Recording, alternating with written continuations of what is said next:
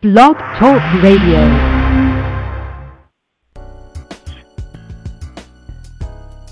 Oh no, I forgot about that. Wait a minute. Oh no. There it is.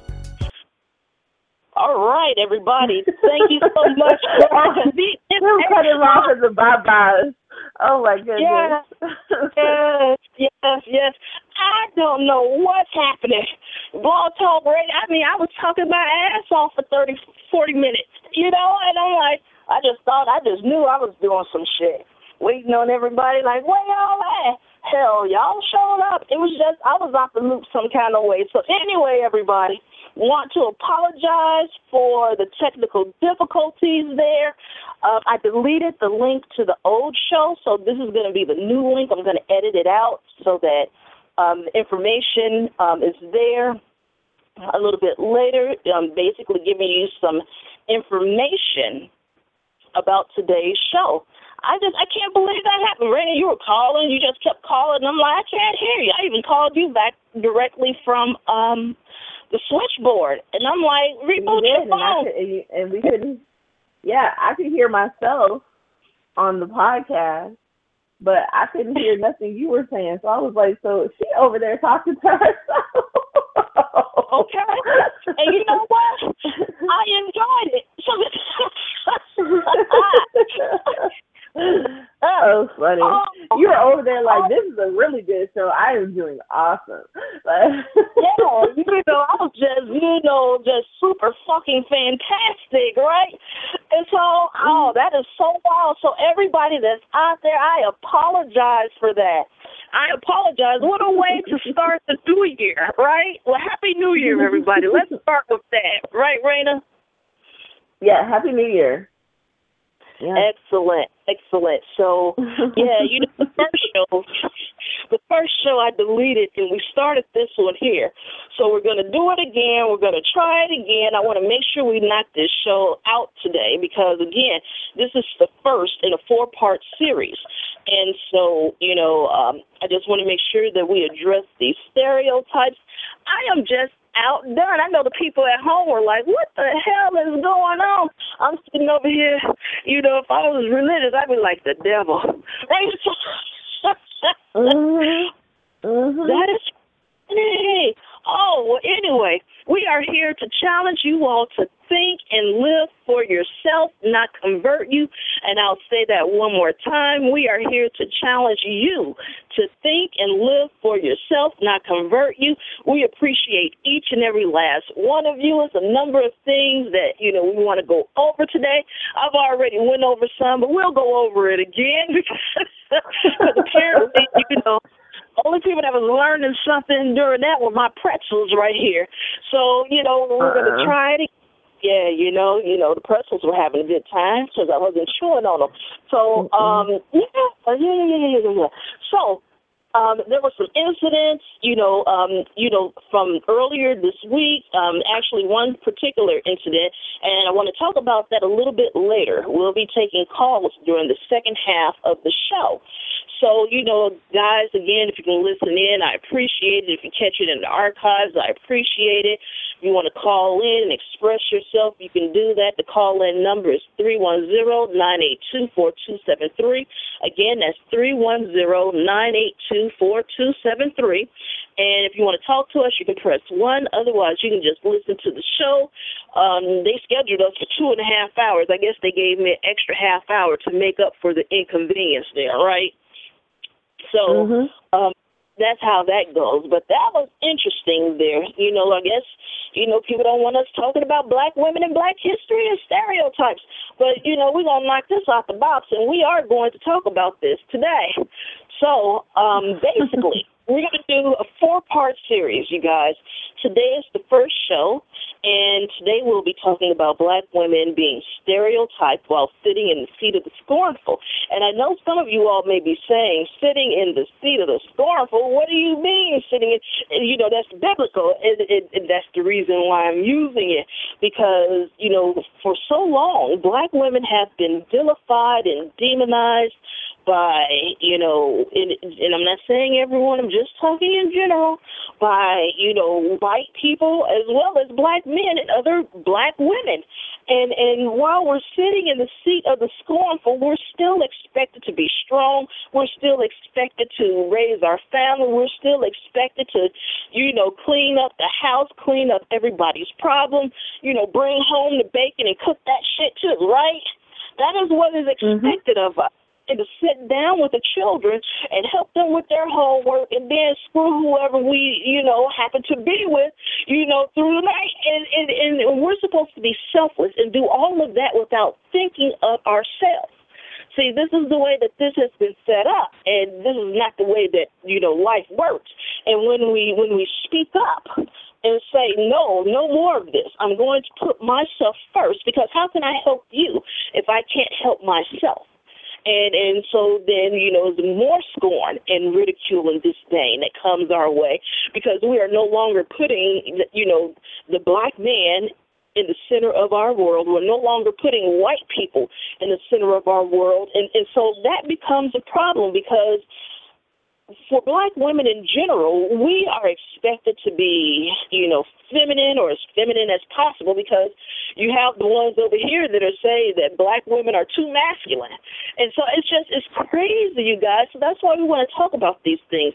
We're going to talk about Mammy, Aunt Jemima, Jezebel, Sapphire, the angry black woman, the strong, independent black woman. There's so many hats that they want us to wear.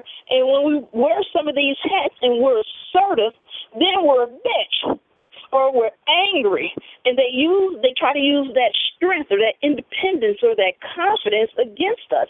So it's like you know you don't know exactly you know what to do. That's what i'm saying. You're sitting in the seat of the scornful.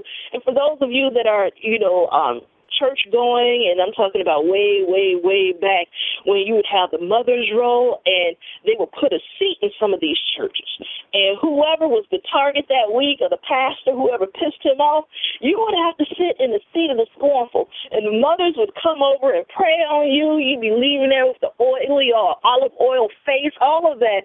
So it's just, it's really interesting. But, you know, we're going, we're going to elaborate on these stereotypes and much, much more. We're going to talk about how these stereotypes stereotypes are still alive and perpetuated by white people and black people. So we're going to talk about that. Um, on the second show, we're going to discuss extensively Fannie Lou Hamer, Ella Baker, and the three founders of Black Lives Matter, Alicia Garza, Patrisse Cullors, and Opal Tometi.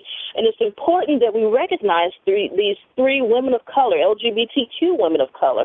And they started the Black Lives Matter campaign, and they started this right after Trayvon Martin was executed you know, in, in Florida.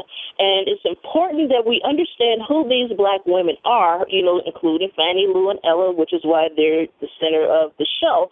It's important for us to know who they are and to understand what happened and, and, and, and to address how they were written out and factored out of history. Because you all have heard of Martin Luther King. You many of you have heard of, you know, um you know, Jesse Jackson and all of these different people.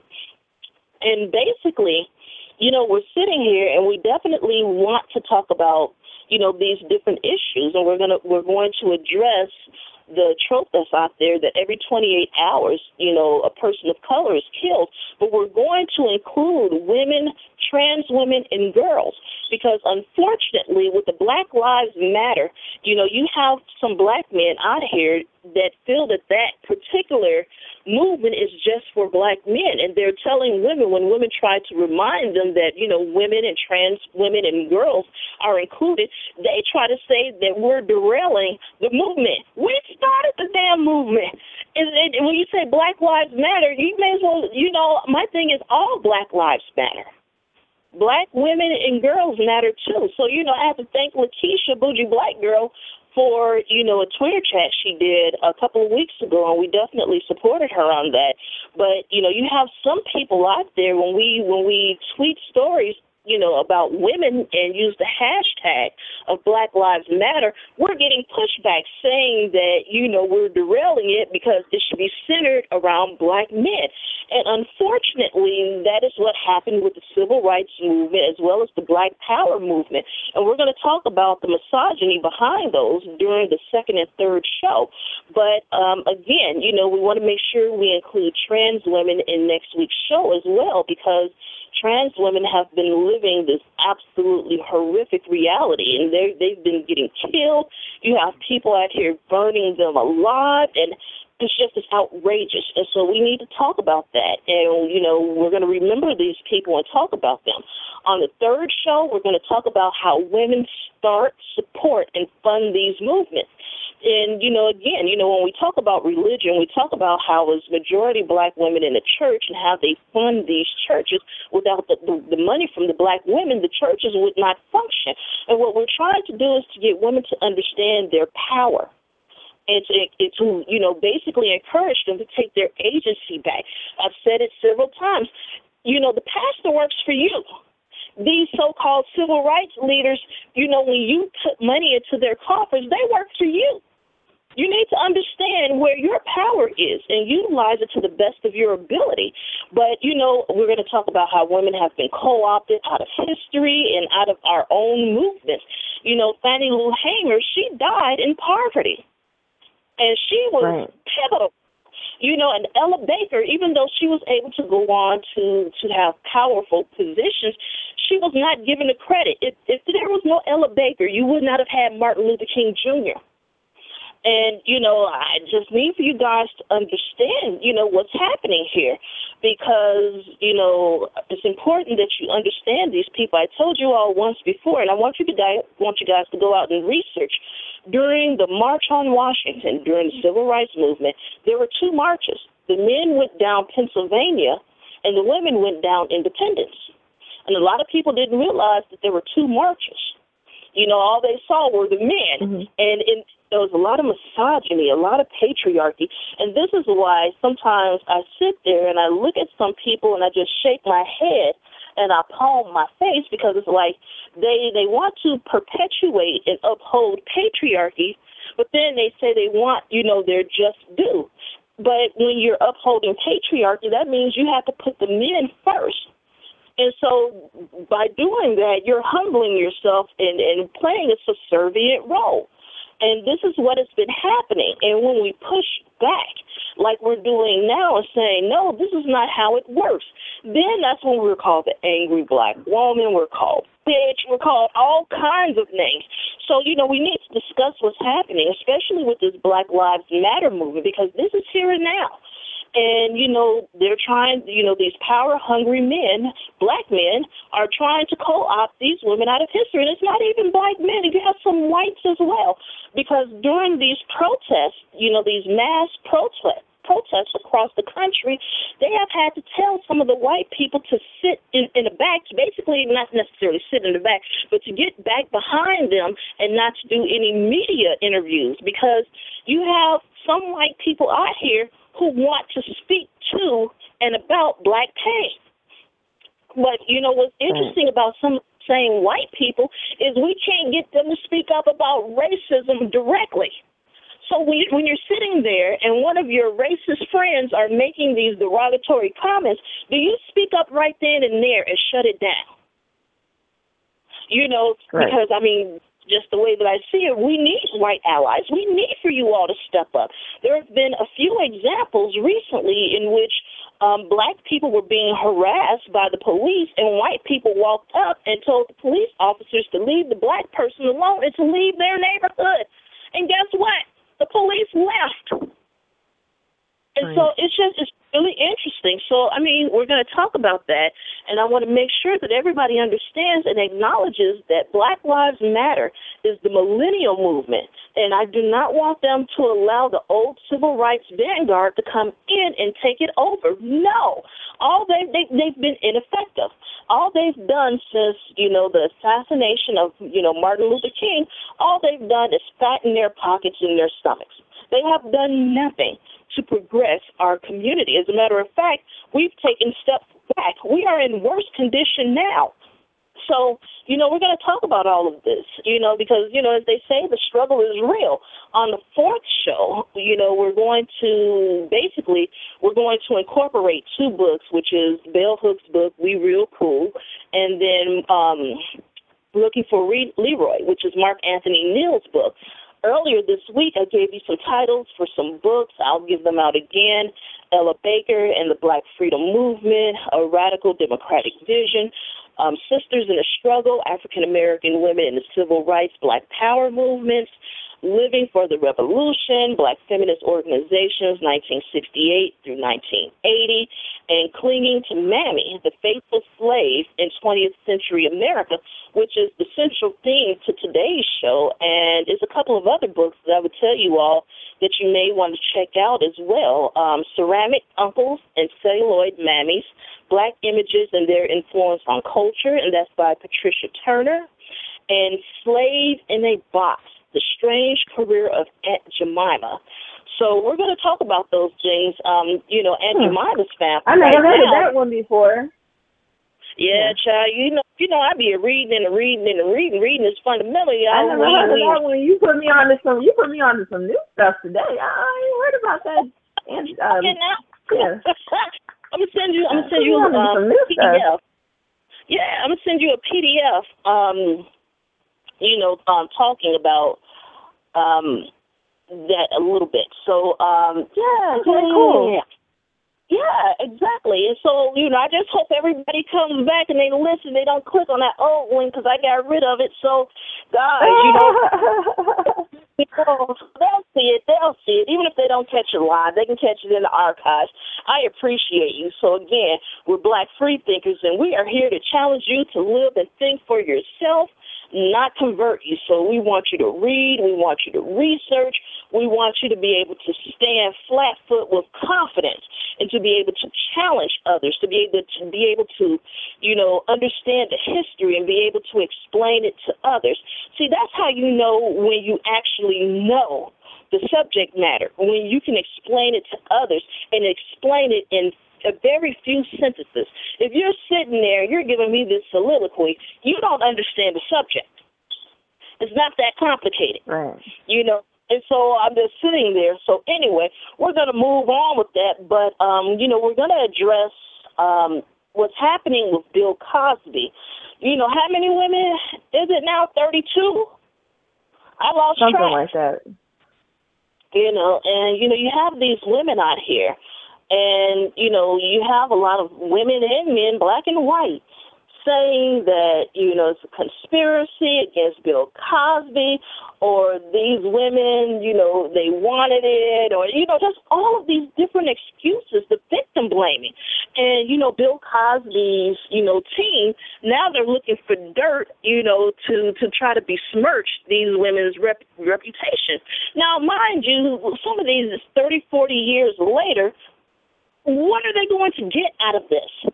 Besides self satisfaction and understanding that maybe they're encouraging some of the some of the other women out here who have fallen victim, you know, to to sexual assault, you know, what have you, to speak up. And and the thing is, is that you know, unfortunately, especially in America, when women speak up, they are they are constantly being re-victimized, which is why you have a lot of people who do not speak up. So, you know, we have to change that. We have to change that narrative because, you know, it's absolutely horrific. So, you know, um, Marina, let's talk about his interview that he gave the other day. Now, again, I'm not going to take any calls until the second hour. And the telephone number is 310-982-4273. Again, that's 310-982-4273. And, you know, we're going to talk about these things. And, you know, we have a couple of rape apologists that listen to the show. This is not an invitation for you to call in and to say, you know, you know, if the woman changes her mind in the middle, why is it still considered rape? Because she said no. Okay? Right. So let's, let's And she's not obligated, and she is not obligated to let you bust a nut. She's not. Exactly. You know what I mean? I'm just being real about it. That's not that's that's what it is. She's not obligated to to stay in it until you climax. She's a human being, and she has a right to decide what to do with her body, just like you have a right to decide to do with what what do with your body what you want. You know exactly, and it's not it's not okay. This is not okay. Exactly. So let's talk about that creepy interview he gave, in which you know he seemed, you know, let's let's be fair. The interview started out initially they were talking to Mr. Cosby about the importance of the Cosby show and the role that that model, you know, played in a lot of people's lives, the impact that it had on a lot of people, black and white, in this country and you know and other races too. I don't want anybody to think that I'm excluding other races, just everybody, because it was you know um, it was a groundbreaking show. I'll give credit when it's due, but he went on to elaborate. See, this is why you don't answer questions that aren't asked. Okay, you know, you know, if you have any friends that are lawyers, they will tell you do not answer questions that were not asked. Okay, and he went on mm. to elaborate and say that, you know, he didn't mind Phylicia marrying Ahmad, but when she got pregnant, you know, the intimacy that him and Phylicia used to show each other as Mr. and Mrs. Huxtable, you know, that kind of got lost in the chase because basically he couldn't be intimate and playful with her anymore. So it seems like he has some resentment towards, you know, Ahmad, not necessarily Phylicia or maybe both, who knows, you know, because, you know, she decided that she wanted to have a child with her husband. I mean, was it written into the contract mm-hmm. that she couldn't? Have I mean, you know, you know, some of these contracts, you know, you can write shit like that in there. They used I mean, to have, yeah, they used to, and they used to do it. They used to do it a lot more. Um, right. They used to do it a lot more, but people, the people are, you know, the people are sort of outraged by that kind of thing, and and and some people's attitude and attitudes have changed. Like I, I think I was reading something about one of the stars of I think that new movie called Into the Woods. She found out uh-huh. during filming that she was pregnant, so but they decided that they just would work with it, you know, rather than to put things behind. You know, it wasn't right. her pregnancy wasn't written into the script or anything like that. She just was a little heavier than she would normally be. Exactly, you know? exactly. And then they have the graphics, they have the software out there to just slim her up just a little bit, so it's no big deal. Right. You know? mm-hmm. So, so you have that there, but you know, again, um, it's just it's outrageous. And you know, when I hear people having that conversation and, you know, talking about, you know, rape and all of these things, I just hear too many people blaming the victim, re victimizing the victim. And this is why you don't have a lot of people coming forward. And if they do come forward, they try to keep it hush you know, they don't want it, you know, in the forefront. I mean, what good is it going to do these women 30, 40 years later, you know, putting it out in public, besides giving other people the courage to come out and speak and tell their stories?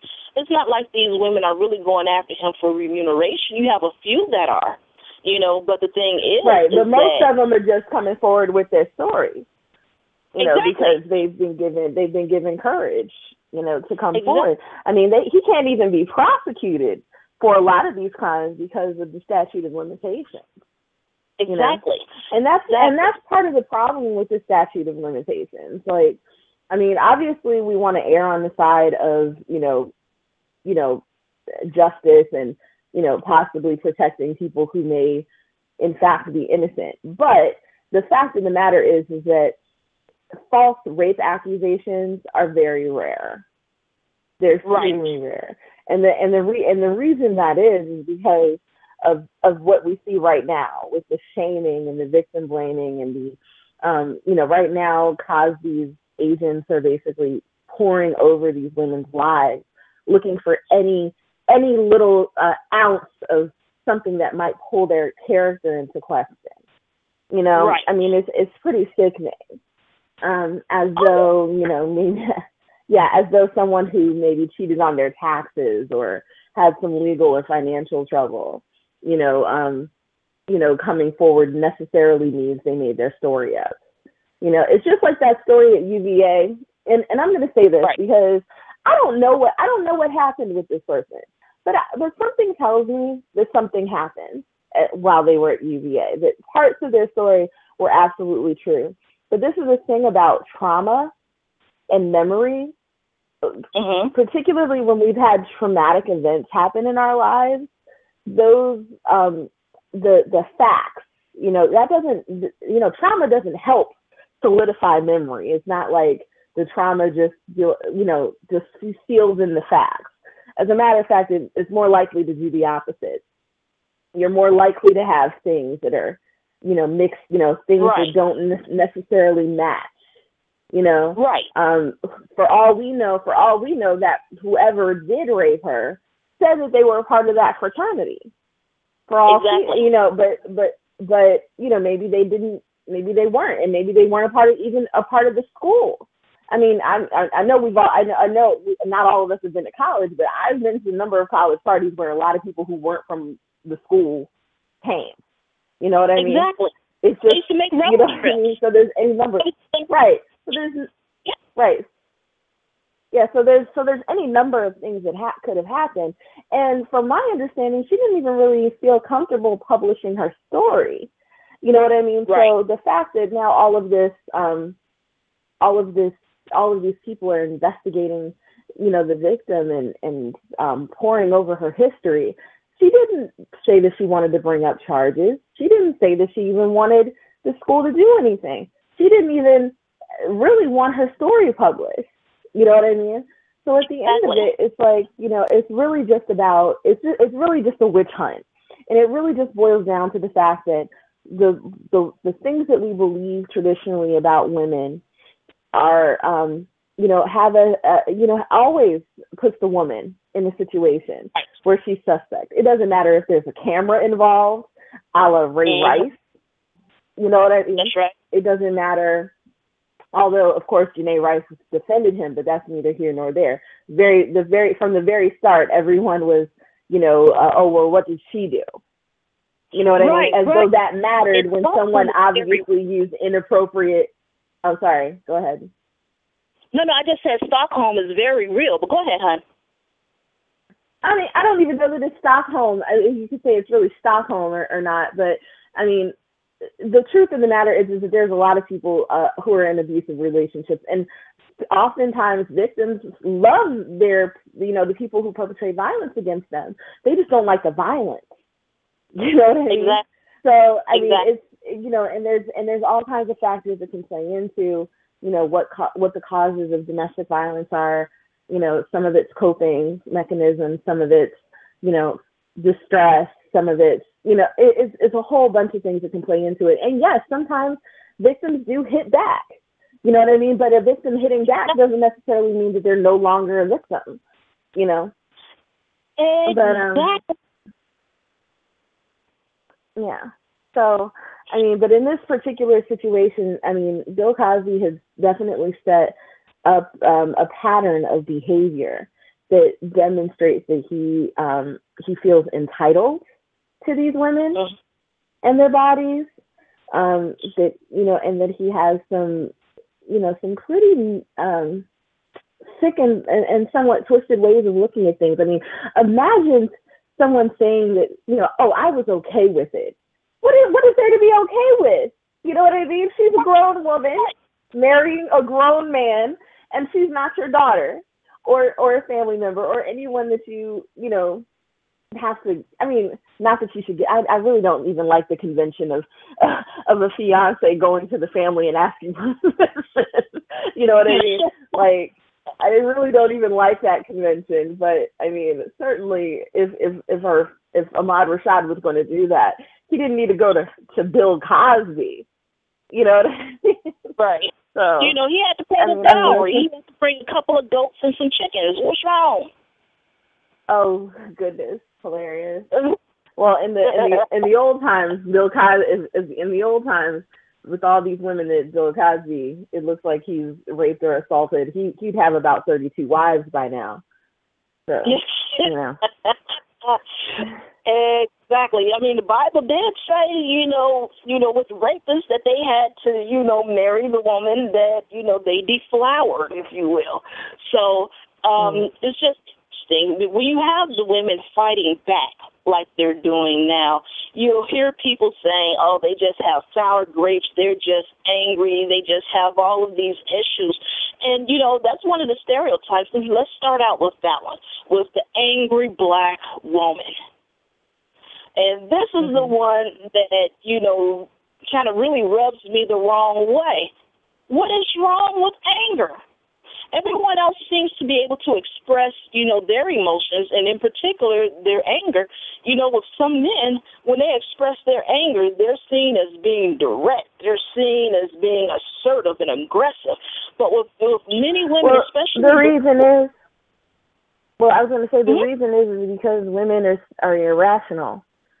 So if you know that's that's the belief is that women are irrational and they're not capable of reason and logic the same way that men are. So in order to um, to uh, to discredit a woman when she is um, coming forward, they try to make it seem as though she's just emotional, um, as though emotions are are necessarily a bad thing. But they that's how they try to characterize it. Know. Exactly. And that yeah. argument about, you know, why so angry, sis, you know, we get this all the time. You know, they use that to try to shut down the argument as well. Because unfortunately with, with black women, you know, we have been trained to to police our tone and and when dealing with people, especially with white people, use a calm, serene, soothing voice as to not you know, to upset the other person that we're speaking to. And it's, it's unfortunate. And, you know, there is nothing wrong with anger. It's, it's an emotion, it's a real emotion. You know, some people have, you know, righteous anger. There, some people have passion. There are a number of things, but the question is, if someone is angry, there has to be a reason why. But it goes from asking, you know, the question why to just blaming. And then at the end, when you look at the whole situation, at the end, the question was still never answered as to why she's angry because it went from, you know, uh, you know, why is water wet to why are you so angry? And the question, mm-hmm. why is water wet, was never answered. And nobody cares about the answer to the question. Right, right, right, right, right. um, you know. But yeah, I mean, it's it's really just about it's really just all goes back to women being, you know, irrational, duplicitous. You know what I mean? They think that women just are are manipulators and just incapable of being reasoned with, and that's why they throw the angry thing around. It's just about. It's just. I mean, it's it's it's angry the way that it's used against black women in particular is just like the word crazy, but they don't want to say that you're crazy to start off with. They're going to escalate to that, right? But right, right, right. they're gonna they're gonna start off with angry, as though anger somehow negates your point. You know, right? That's, it's just ridiculous. Right, exactly. You know, and you know, it's interesting when you see black women do that to other black women. Oh, she's just angry or she's just crazy. It, you know, it just because you know you may have a different viewpoint. But I mean, in, on a lot of these arguments, it's just absolutely interesting. But a lot of people don't realize, you know, when you stamp these labels on, you know, black women, is extremely damaging. You know, mm-hmm. and and so yeah, again, it, even though it silences them. There's a lot of women who don't speak up for themselves because they don't want to deal with the perception that they're angry and and hard and all of these other sort of masculine, especially for black women, because black women are not particularly regarded as feminine in in, in the larger society, and and we're always, um, you know, people are always attacking our our our femininity and our beauty and you know we're not celebrated for these things. Whereas white women are, are very celebrated for being you know the the um, the standard for beauty the standard for femininity. So for a black woman to be attacked in that way it is very very hurtful. It, it really it, it really cuts her deep when you try to say those things Exactly. It's interesting that you brought up feminism because unfortunately there is a different perception of white feminism and black feminism. You know, and well, I didn't bring up feminism. I was talking about femininity, but I mean, but it, I well, guess I'm just talking about you know white women's feminism versus black women's feminism, and you know why there's some anger there from black women. But anyway, we won't go into that. We'll move on. But but no, um, I just I just wanted to make that distinction clear because we have people at home who don't know what feminism is versus you know uh-huh. femininity. So you That's know what I mean. true. So there's there's a difference there. So you don't want to conflate the two. Yeah, that's Yeah. true. That's true. And maybe I said it on the show that nobody heard me, but I think I was I was talking about how, or I think I said it on this one too. I don't remember. It's all big, a big blur now because I, you know, repeated some stuff. So basically, um, you know, you have some people out here that feel that you know black women in general do not exude femininity, femininity that black women, you know, exude this masculinity. And but then on the other hand, they want black women to exude this femininity. But then when when some women try, you know, it, it's just just a big big ball of confusion. And this is why we need to start having these conversations. But you know, let's go back to the stereotype um, of the angry black woman you know, we have to understand the difference between a woman who does not take crap from anyone and a woman who is needlessly aggressive. There is a difference. I don't know. I don't know that there really is, but I but either way, I feel like in the mass in the in the in okay in in in most people's minds, right? Per our Mhm. conditioning, there's no real distinction between the two. You know understand what I'm saying? Even assertive, ass- even assertive black women, right? Are are are are um. I think there was a study I read. They were talking about workplace politics. They were talking about um, how assertive black women are viewed, not aggressive black women, but assertive black women Right. were viewed, and they were viewed as particular as even when they were just being assertive, they were just viewed as being, um, you know, not very friendly, not, um, you know, their personalities were not seen as being conducive to that work environment. But these are the, these are these are um, traits that are highly praised, particularly in white men.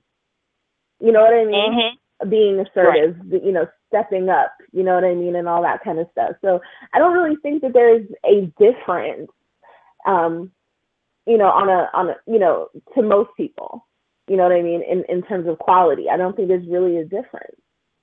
It's all gets Wow. viewed the same. It's all about a woman stepping outside of her quote unquote place, right? Because women are supposed to be accommodating. Women are supposed to be nurturing. They're supposed to be um, subservient, um, you know, submissive, all of these kinds of things. And even when they're put in situations where where being assertive is really a, a good trait, right?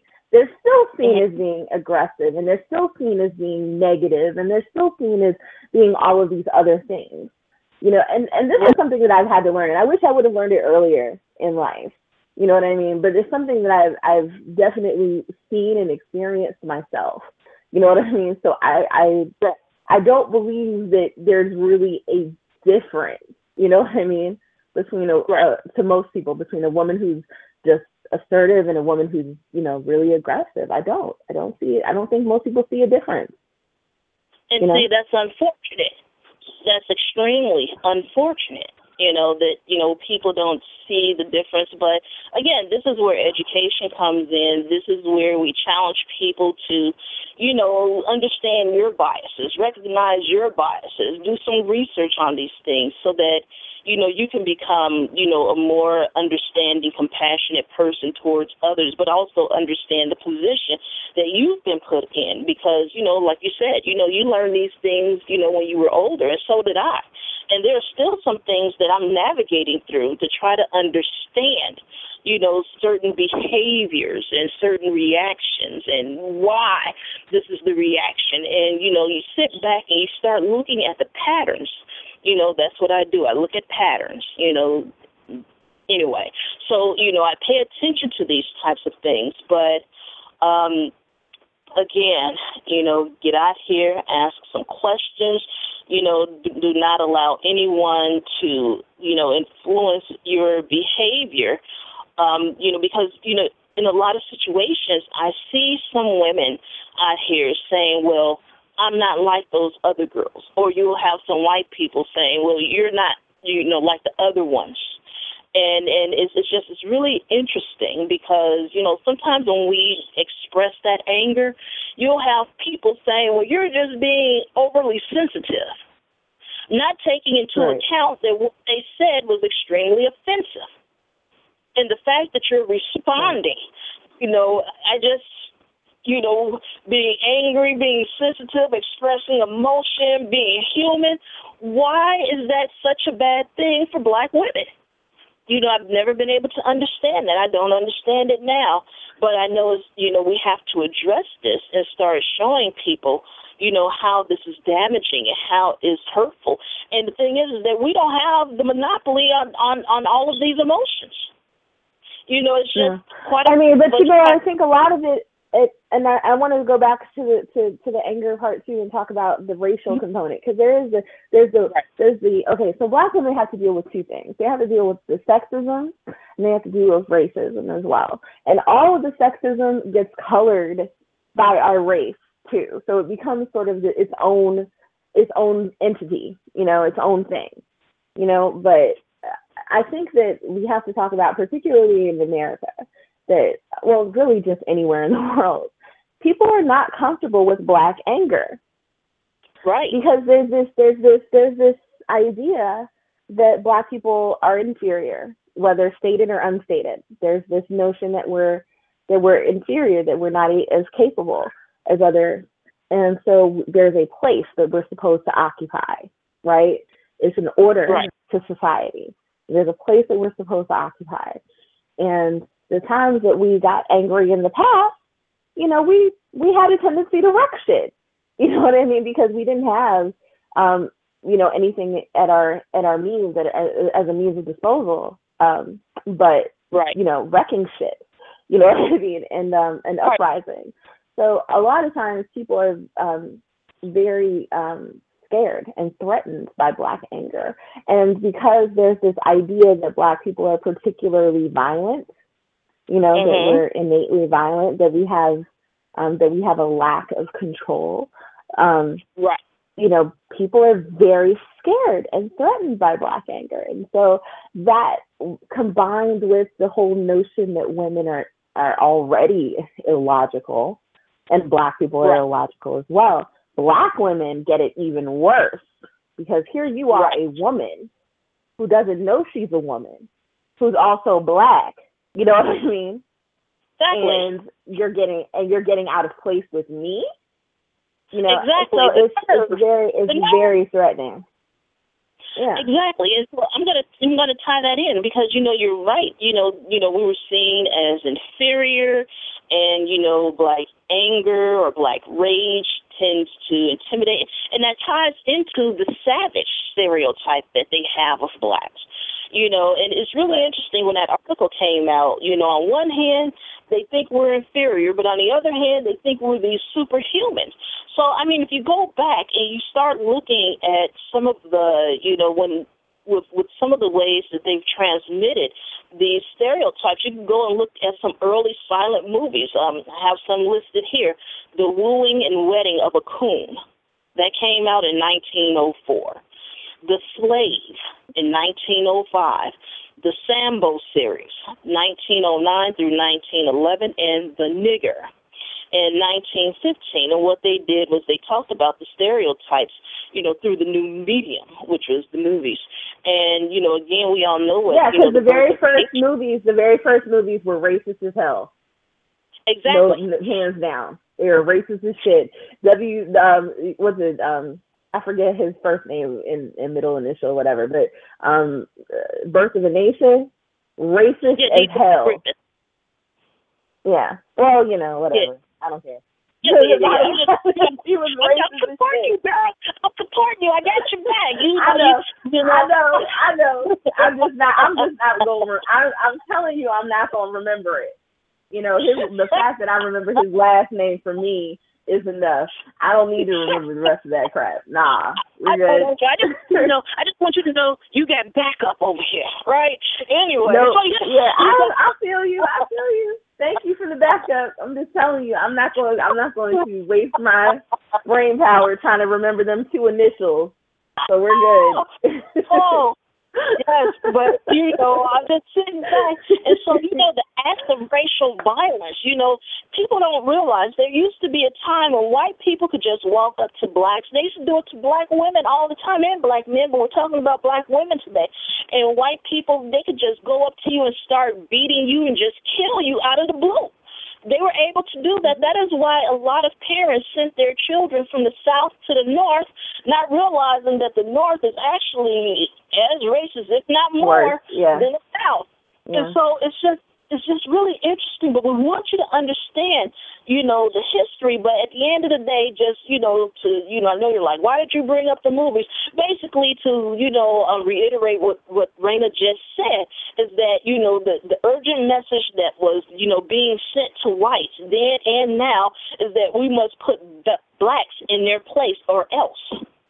And that is what right. you're saying. And part of the reason Go ahead. And part of the reason why they wanted to put us in our place, if you watch those movies, a lot of those movies are are predicated on the notion that black that black men in particularly are um in particular rather are um are uncontrolled sexually and that right. they're prone to raping white women and this notion that um that black people had this um prime primitive or, or primal sexuality that was uncontrolled um, was uh, was a major component of sort of the fear uh, um, that fueled racism.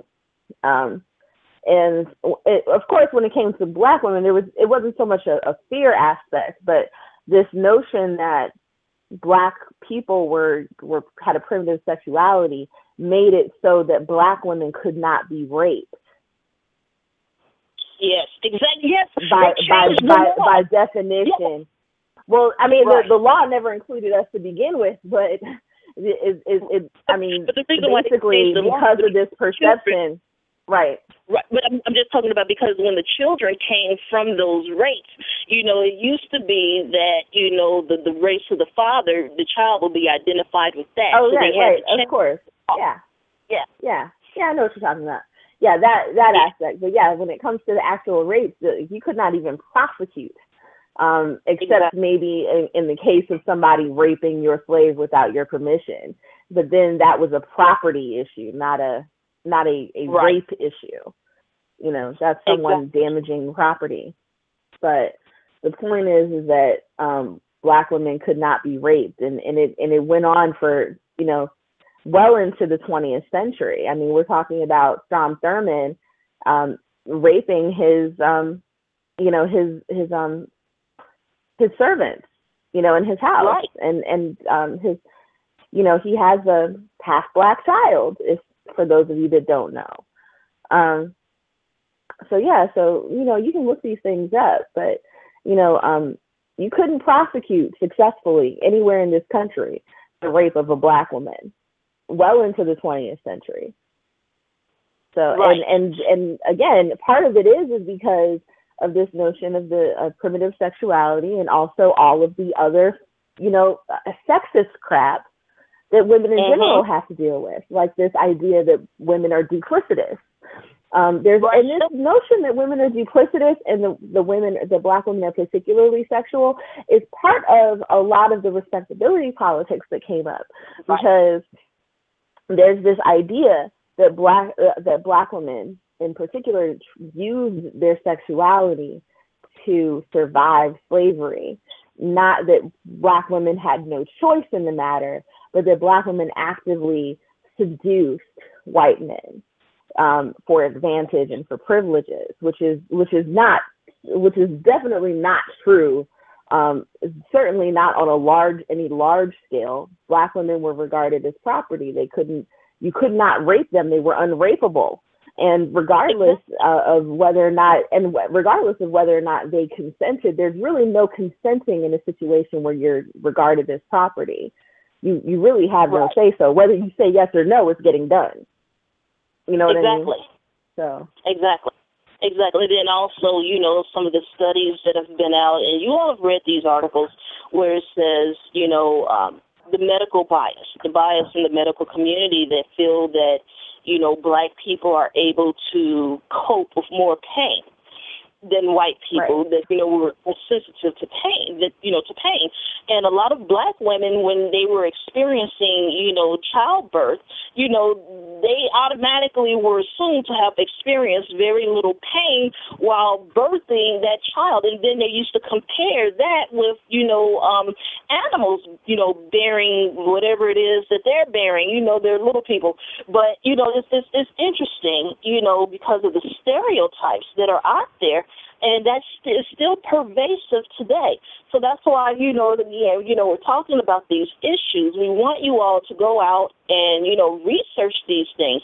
It's extremely important that you understand this because then you can understand why people act a certain way, why people treat you a certain way. I'll give you a personal example. Okay, so you know, I've told you all a few times I have lupus, right? So mhm. I have a very high tolerance for pain very high tolerance for pain. And um, I was hospitalized last year. And basically, in that particular situation, I didn't go to the hospital where my doctors are. I went to a hospital that was closest to my home. And while there, because I was not their patient, and I really do feel, that there was some bias there. Instead of you know them looking into you know the issue, they did a chest X-ray, they did a CAT scan, but they tried to attribute it to my fibromyalgia as opposed to my lupus. They didn't give me the proper treatment because they should have given me steroids to stop the pain because I thought I was having a heart attack. You know, it's called pleurisy. But, you know, when I went to my doctor, to my hospital, they agreed with me that it was the lupus and that this other hospital just basically blew me off. And this happens a lot. It happens a lot. You know, I had to, you know, pretty much um, with some of the other doctors that I see, I had to do a whole song and dance for them to understand how much pain I was in when they took one particular panel, well, they did a blood work, and it was one particular panel that shows inflammation, which is swelling in your body. My levels were six, seven, eight times the normal limit. And that's why I'm looking at them, and I'm like, I keep telling you all I'm in pain. You know, but it was only then that they administered the correct medicine, but that was after I had a fit in the doctor's office. But it shouldn't have to, you know, go to that level. You know, that shouldn't shouldn't have to be that way. But um so that was just to give you a personal example of that particular situation. But um, again, you got these stereotypes out here. Let's move on. What do you want to talk about? You want to talk about And- Mammy well, I right was now? gonna hold on. Well, I was gonna Huh? actually transition into that. So, Oh, um, shit. actually, um, and further, and going further back into the into the race thing, real quick for a second. Part Mm-hmm. of uh, so the Mammy and the sort of Jezebel stereotype, they work together because um, it was because people um, believed that black women were um, unattractive, right? So Mammy was unattractive, was an unattractive servile black woman, right? But um, but she wasn't regarded as particularly sexual, right? But um, Right. and she and she wasn't regarded as particularly sexual. But um, the notion of Mammy helped to fuel the uh, idea uh, that black women were, you know, seductresses. You know what I mean? Right. So Right. they're they're unattractive, but they're but they're um because they have this primal sexuality, they um they use it to their advantage, or they or they force themselves essentially on white. I mean, imagine black women forcing themselves on white men. You know what I mean? But this was the, this was the type of foolishness that people came up with. You know, And It's exactly, and then you know that. Oh yeah, but see, you know, but not only that, a lot of that translated into the black community. You, you know, because I mean, we've all heard stories about some of these people in leadership positions, the pastors or community activists or what have you, that would force themselves on young people, particularly, you know, young black girls or or even women, you know, um, in their churches. And then, you know, because I mean, we've seen incidents in which grown men have, you know, raped you know, seven, eight year old little girls.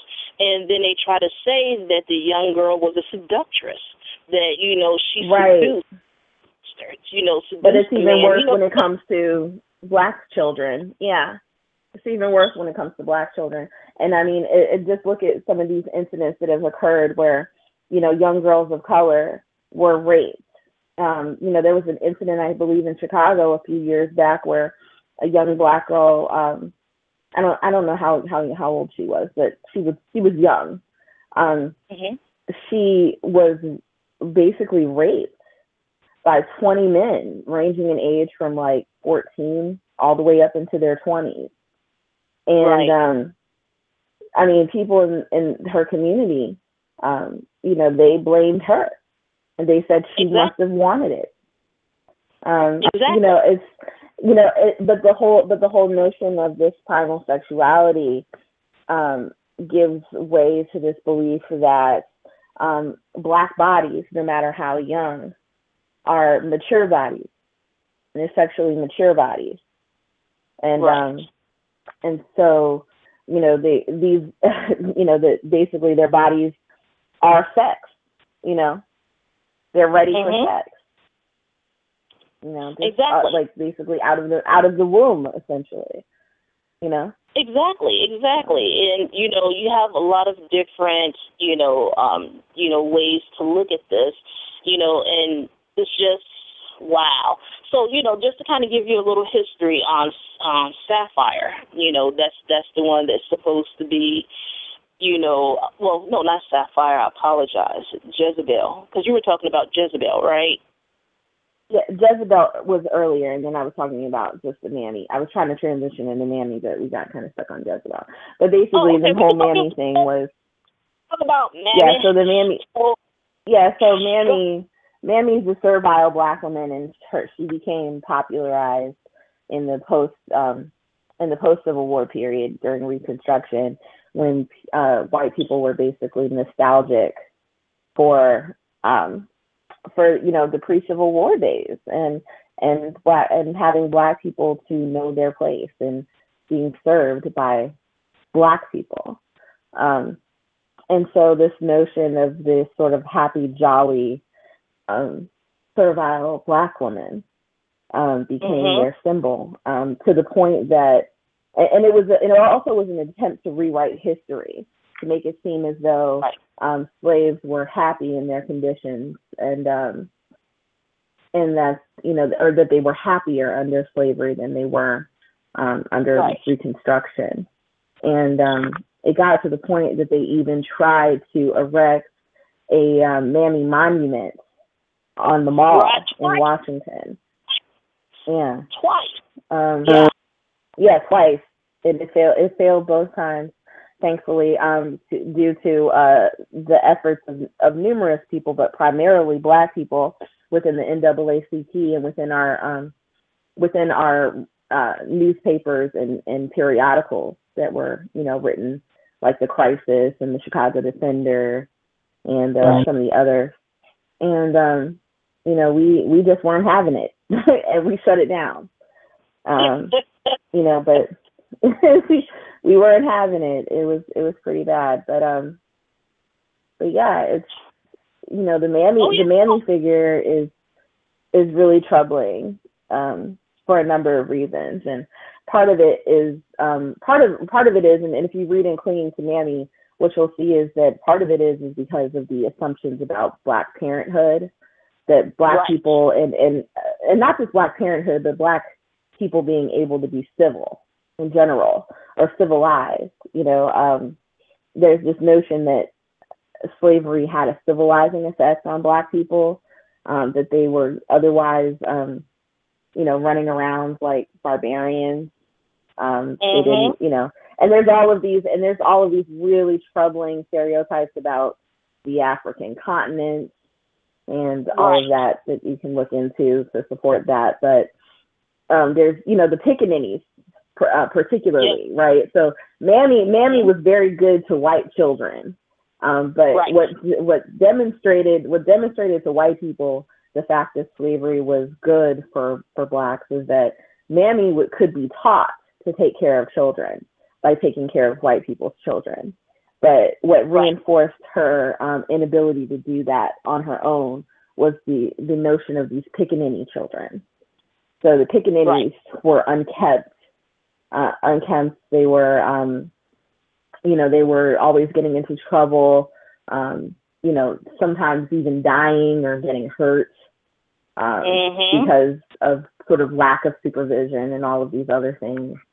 Um, you know, it's it's it's pretty uh, sickening, and and it had a lot. And and if you read um, if you read Clinging to Mammy, it had a lot to do with um, even you know child protective services policies and social services, and you know the whole nine. So you, you can check into that. But um, yeah, Mammy Mammy had a lot of repercussions beyond just sort of the insulting, you know, the insulting aspects, you know, insulting black femininity, insulting um, the black female form or or what people think of as the black female form because we have lots of forms.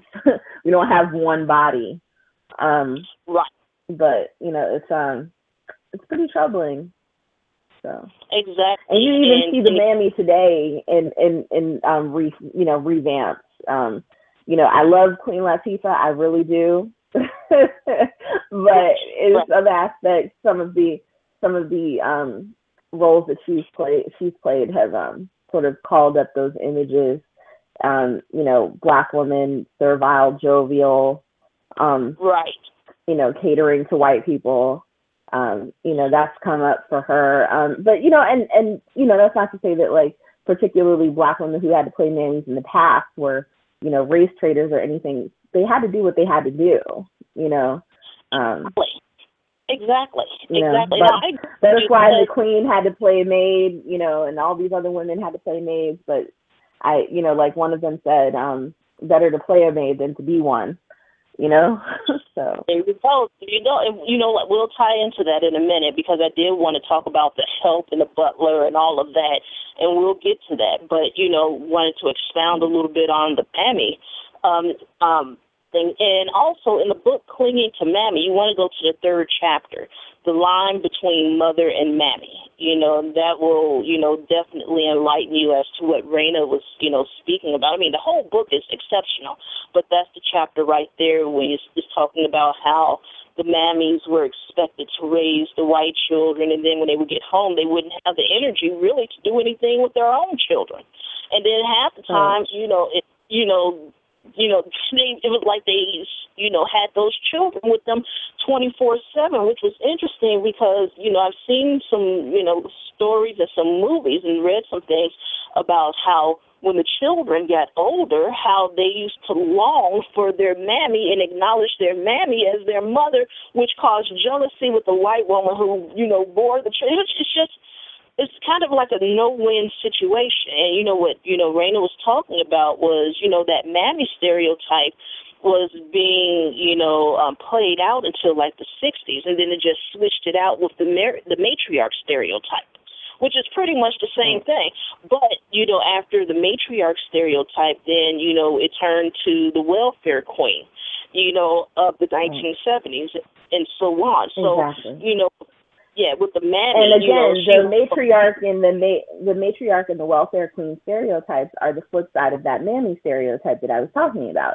The fact that mm-hmm. white, uh, that under white that uh, slavery had a civilizing impact on black people according to many whites. And so this notion that black women otherwise were unable to take care of their kids and and and um you know was you know was one that um that played out in the welfare queen stereotype and the matriarch stereotype, this notion that um, you know that black women were basically ruining black families and uh, are, are ruining generations of black children because their households were not headed by black men.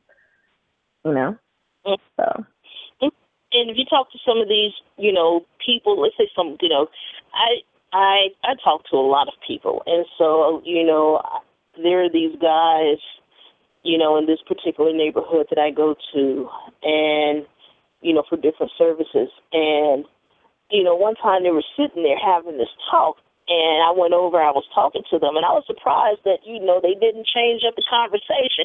Because usually when a woman comes around, they switch up the conversation, but they were used to me by now. And so they were talking about, you know, um, the state of the black community and how everything pretty much, you know, turned when black women were given the right to go to work, when black women became, you know, um, employed and that's why the children are out of control. I mean, you just had to hear the conversation.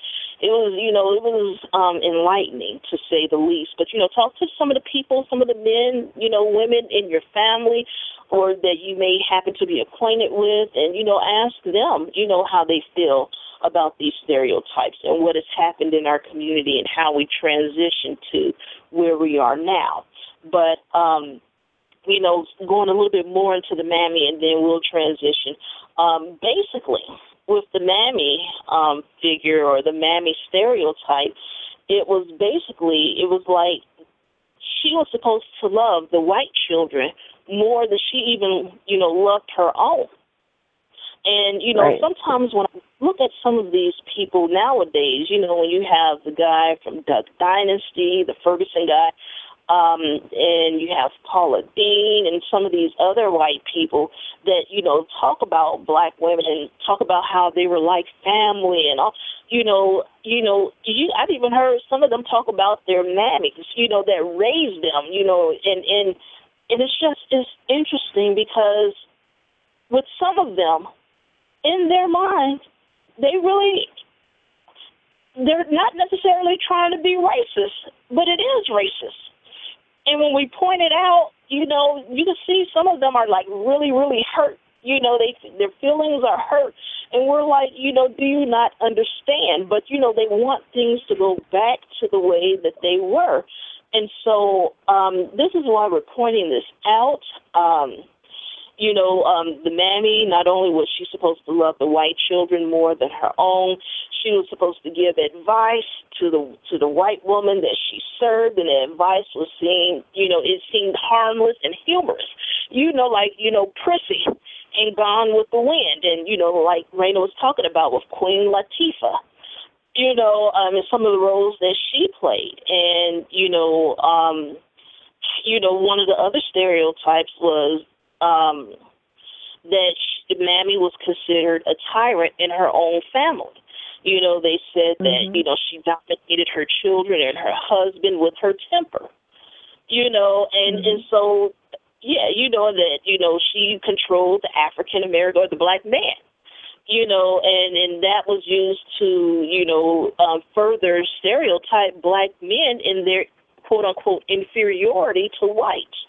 So, you know, um, they basically would say that Mammy was masculine in her looks. That's why we were talking about that earlier. So, in her looks and her temperament, and, you know, not seen as a threat to white women, mm-hmm. you know. And so, mm-hmm. you know, it's just, it's, it's, it's, um, it's important that you all understand this because, you know, this stereotype is in a lot of our literature and a lot of the movies, um, even with some, you know, some of the hip hop music that's out there. You know, so you really have to pay attention to, you know, what you're and, uh, watching. Uh, you know, and the Negro, right? And I and earlier I was talking, I was referring to the Negro bedwench uh, bullshit that people have been putting out there. That's uh, something that's been spread by people like Tariq Nasheed and others you know right. that that Negro bedwench, uh, you know, stereotype or trope or whatever you want to call it, um, is basically their version of the mammy, basically that they like to throw around, and uh, particularly uh, to uh, silence Black women who, um, you know, don't necessarily believe in this sort of like ultra patriarchal, um, you know, black movement that that's in some of these so-called conscious um, communities, you know. Right. Um, because we've talked about it before because a lot of these black conscious are um or these tofu dashikis are really just white supremacists in blackface. They they really they really um uh, you know they're white patriarchs in, in in blackface and um you know they believe in the same basic structures. They really just want to exchange power with whites. They don't really want real freedom, you know. So. Right, and and you know what's interesting, you know, um, and you're right, you know, with the black nationalists. And you know what's interesting is again you know they're talking like you said you know they're basically espousing um white supremacy in blackface and you know what's interesting is that when you know in in quite a few cases you'll see where the you know the whites will you know designate or pick certain people to to basically you know tell the black community this is what you should aspire to but they're non-threatening. They you know these are the harmless blacks. These are the ones that will not question their agenda. These are not the ones that will assert themselves these are the ones that have no problem playing fetch and step you know and, and you know and you know getting the power that they want so you really need to pay attention to what's out here and, and what's being offered to you. Um, and, you know, just going into, you know, what we're saying about, you know, the help and the butler and all of that. And I know you wanted to talk about, you know, Queen Latifah's movies and some of her roles. Oh, well, I mean, um, I, I honestly, I'd rather not, but, okay. but, um, you know, the, the, I guess, you know, it's just, I will say, yeah, I know. Um, I guess all I'll say is that you know um, these stereotypes live on. They live on. Um, you know, they they play out in so many places in our culture. I mean, um, you know, when you really when you really dig into it, you you see them in, in places that you didn't recognize before. Like even sort of um, what's that movie King Kong? You know what I mean? Right. That's even right. that's even a representation. I mean, that movie is essentially about um, you know, sort of uh, animalistic lust for white women, right? Gone wrong, you know? Right. And King Kong is sort of a proxy for a black man. Right. You know? Um I mean, there's just so many. I mean, there's just so many places where you can see this stuff, it's, and it's pretty. Um, it's pretty crazy. Um, it just goes to show you how, you know, how much of a sickness racism really is. I mean, it's really, it's really sick. It's, it, it drives a, a, a type of paranoia. It's really insidious. Exactly. I mean, I mean, it, even, even as like, it, it, it, it fuels all of these different myths and it's real and I mean, the this whole notion of white supremacy. I mean, it really it's not it's not just a problem for people of color. It's a problem for white people. I mean, you know, when you exactly. think about things like even um, like the William Burt Society, like you know, I didn't realize this until I read it like oh, a few weeks ago that um the William Burt Society. It, you would think that that was named after like a real person. it's not named after a real person that's named from a character in a book. Exactly. And a Thank character you. in a book who was a who had an imaginary fear of communism. You know, the way that some people in this country still have, like this this fear that communism communism is just gonna take over this country. You know, it's it's so crazy. Right. Exactly, exactly. And just to go back to what you were saying earlier, you know, I pulled the information up and it's talking about how the United Daughters of the Confederacy went to Washington to lobby for the National Mammy Monument. And it was supposed yep. to be titled Mammy Monument, and, and, and it, this it talks about how ingrained, you know, this idea is in, in the mind of some whites. And, you know, you're supposed to be a willing, lovable, 24 7 surrogate protector of the white people. I mean, all of that. And, and that is right, what they and, want. and going along with that, and going along with that, um, it's really interesting because uh, Clinging to Mammy also brought out something that I hadn't, you know, quite thought about before and it, it, it's sort of hinted in this movie called um, I think it's called well, it's not really hinted in this movie. I'm trying to think. There's a movie that I saw where I saw this get hinted at, but anyway, um, because of the change after slavery, black people wanted to be paid for their work, and white people were not used to this. you know what I mean? White people tried to pay black people in in scraps of food, um, you know, or or leftovers. They tried to pay black people with um, with their old hand me downs. I mean, exactly. basically anything but money. You know, I mean, in some towns, even if you were poor, you could still right. afford to have a black woman come and do your laundry. You know right. what I mean? But this whole exactly. notion of not having access to a black to to black bodies, you know, not being able to, you know, order her to stay after nine o'clock. You know what I mean? Because she needed to go right. home to her own house and take care of her own kids, and she wasn't gonna. She knew you couldn't pay it. You know what I mean? Exactly. This whole notion exactly. was just, you know, it was it really infuriated a lot of white people, and it really made them nostalgic for the the good old days where they didn't have to pay you a squat and you stayed in their house. I mean, there were some people who tried to tried to um, put contracts together so that they would. So even though these women were free, obviously this is post slavery. You know, they they tried to have contracts with them that they would stay in the house and they would try to pay them in in, in hand me downs, just like that woman. I think you guys heard about this over the summer. Oh, yes. There was a case of a, of a of a yeah yeah case of a family that um that was trying to uh elicit help getting this woman uh this maid that they had hired out of her out of their house. Turned out the woman was illegal and that this family was basically paying her in in in food and cast off you know? And she wanted to be paid for her time you know? Right. i mean the absolute the absolute gall of this woman to expect payment for work. I mean whew, I mean, who exactly. did she think she was? Exactly, exactly. It, it, it's just it's it's interesting because that's just across the board.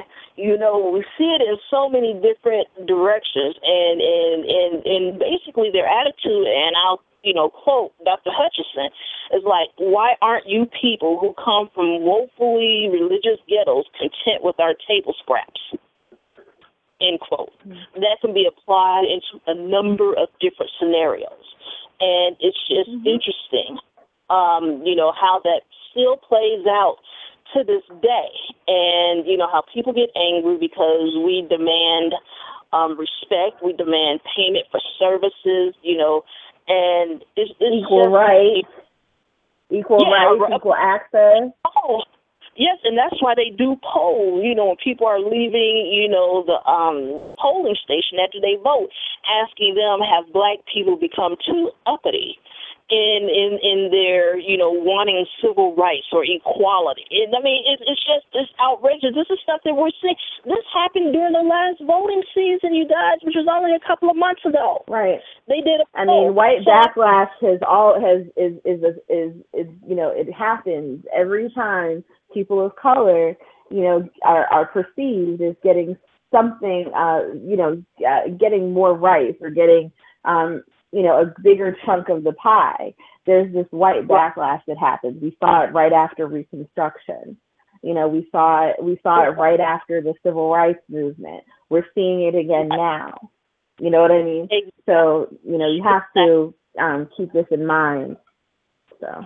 Right. That's why we encourage you guys to use critical thinking skills in every area of your life. When you look at something or you read something, we want you to read it with a critical eye. And I mean, this is why I put certain things on my wall. I put up things on my wall that I don't agree with. But I put it up there so that you can read it and you can understand because you have too many people out here that only want to read things that they agree with. They don't want to read and understand things that they don't agree with, which is why, you know, many of their arguments fall as flat as notes. You know, so mm. it's just it's it's interesting. You know, um, we just tell you guys, you know. I thought you um, were going to say this as flat as the notes that somebody sings, but I'm not going to go there. That's too funny. oh, stick to one hand, half a dozen in the other, just flat. But girl, you killing me softly over here. I'm telling you. Anyway, um, you know, um, anyway, we don't talk about Mammy. You know, we got a lot of examples of those out here. You know, just look around. It won't take long for you to find one. But um, Mm-mm. it's Too funny. it's oh, sing a song, Raina. Sing a song for the people. Mm-mm. Mommy. That's how it goes. oh, that's how that goes. That is how that Mhm. goes. Again, it's number is how that three one zero. as flat as them notes. Three one zero and that ass. Three one zero nine eight two four two seven three. Again, that's three one zero nine eight two four two seven three. Let's move on. Let's move on. I think I want to talk about Jezebel. I like that song by Sade. Oh, though. we did talk about Jezebel though. I thought we talked about I'm that. not done. the I'm woman. not done talking about Jezebel. I want to talk about Jezebel some more. Oh, okay. yeah, Yeah, Jezebel um, needs to be talked about.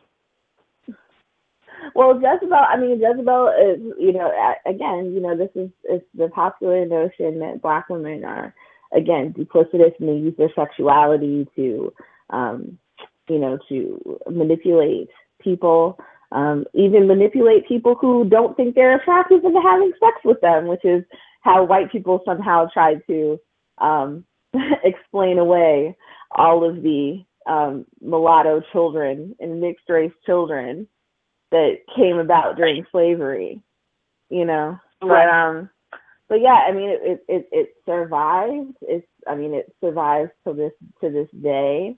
Um, you know, this the the notion. I mean, it was it was very popular during blaxploitation to see. Right. A lot of I mean, a lot of Pam Pam Grier's roles had elements of Je- of the Jezebel stereotype in them. But I mean, not to say that um her her work was not valuable. You know what I mean? It just happened to have some of those stereotypes in it. A lot of blaxploitation work um, traded on stereotypes. Um, Right. you know, I mean, just like just like you know, a lot of uh, you know, this is not to say that like um, anytime that these stereotypes come up that is necessarily a bad thing. It's just we have to talk about it. You know what I mean? Right. Um, and we have to recognize it, and we have to be able to um, look view it with a critical eye. I mean, um, I think I was um, I think I'm going to go back and revisit some of the um, work, uh, some of the work that's been done on minstrel shows, and just um, talking about that. Like, um, you know, there there was an art to it in some ways doing the minstrel shows. Um, black a lot of times, black performers, that's all the only way that they could perform was to do these Right. minstrel shows. Um, and so, and sometimes they did things that were, you know, sort of trans, you know, transgressive within these minstrel Right. shows, and sometimes they did things that were, you know, um, in in some ways hurtful. I mean, but you know, that's the nature of art in some ways. You know, art can be, um, art can can be negative and can reinforce some of our our our biases and our hatred and all that kind of Right. stuff. But it also can, it also can um, show us something different. You know what I mean? So That's it's true. possible. That's true. Um, Oh yes. And, Yeah. and I want to give one example, a movie that, you know, had the Jezebel theme all through it. And that was Monsters Ball. Let me tell y'all. you hate that movie. You hate that movie though. With a goddamn passion. My friends took me to see that damn movie. They were like, "Oh, Kim, let's go out." Because I mean, for those of you who know me, I don't do movies or TV really. You know, it'll be on just so I can hear it, but I'm not really paying attention to it unless it's a show I like, like Person of Interest. And and you got to blame Raina over here for my love for Orange is the New Black. I never would have watched that show, but now I, I'm hooked on that. I told you it was good.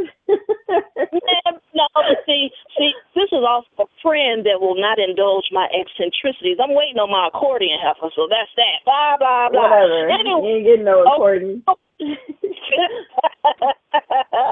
so you know, over in Monsters Ball, and she automatically she knew to say that I hated that movie because of the character that Halle Berry had to play.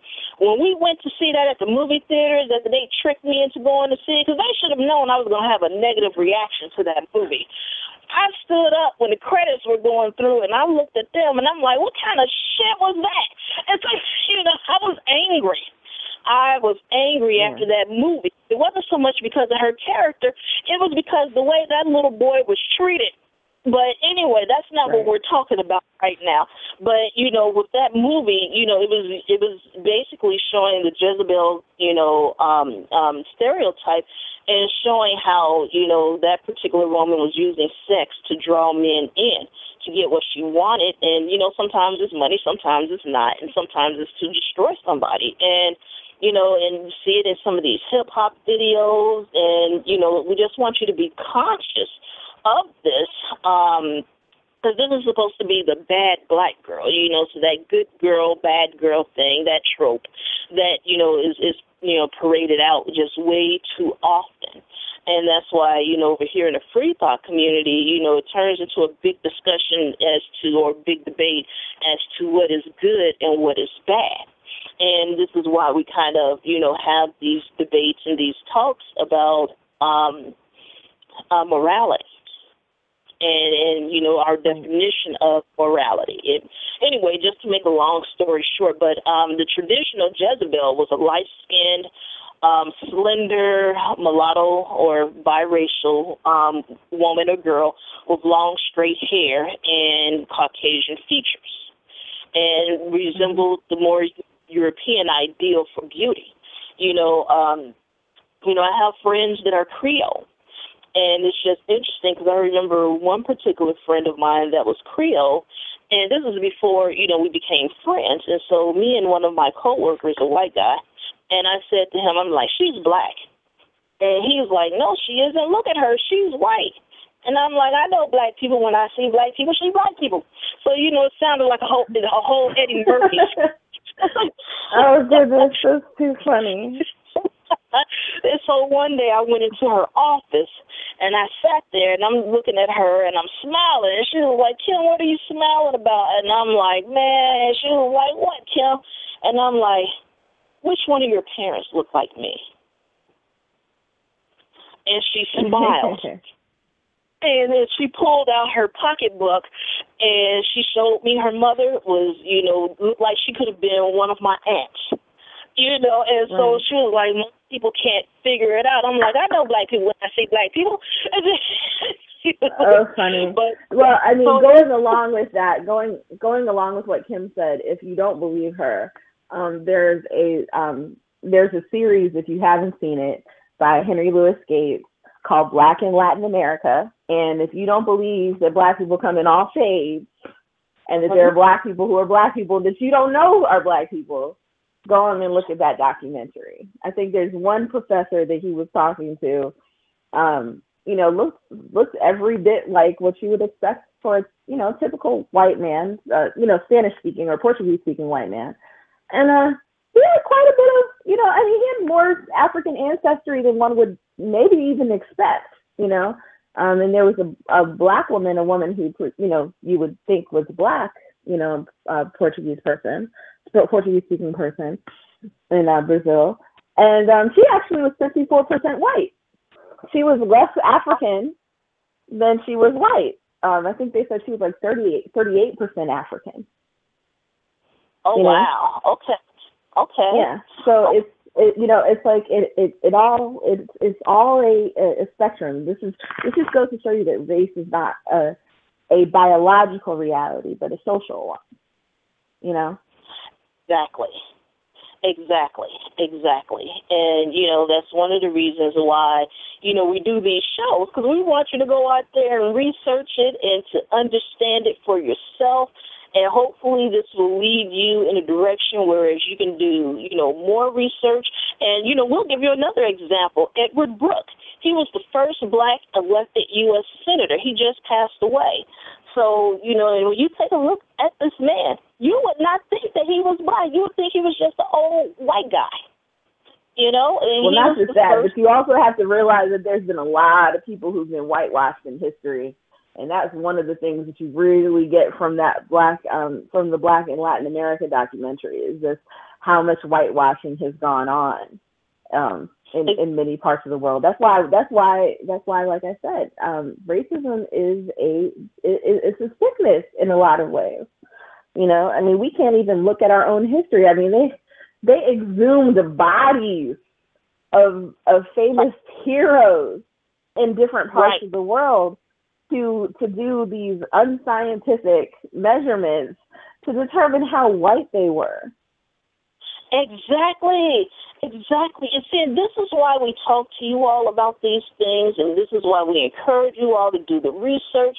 And like I say, you know, you got some people that may not appreciate what I put on my wall, but if nothing else, I'm challenging you to think. And I'm trying Right. to challenge you to look at things from a number of different perspectives. You know, we have to get off this notion that we are just supposed to all get along. We're only supposed to read things that we consider as positive. We're only, you know, we're supposed to be this monolith. What's interesting is we're, you know, people want to say we're not a monolith when it comes to one thing, but, you know, you want to force us into acting like a monolith when it comes to others. So you can't have it both ways.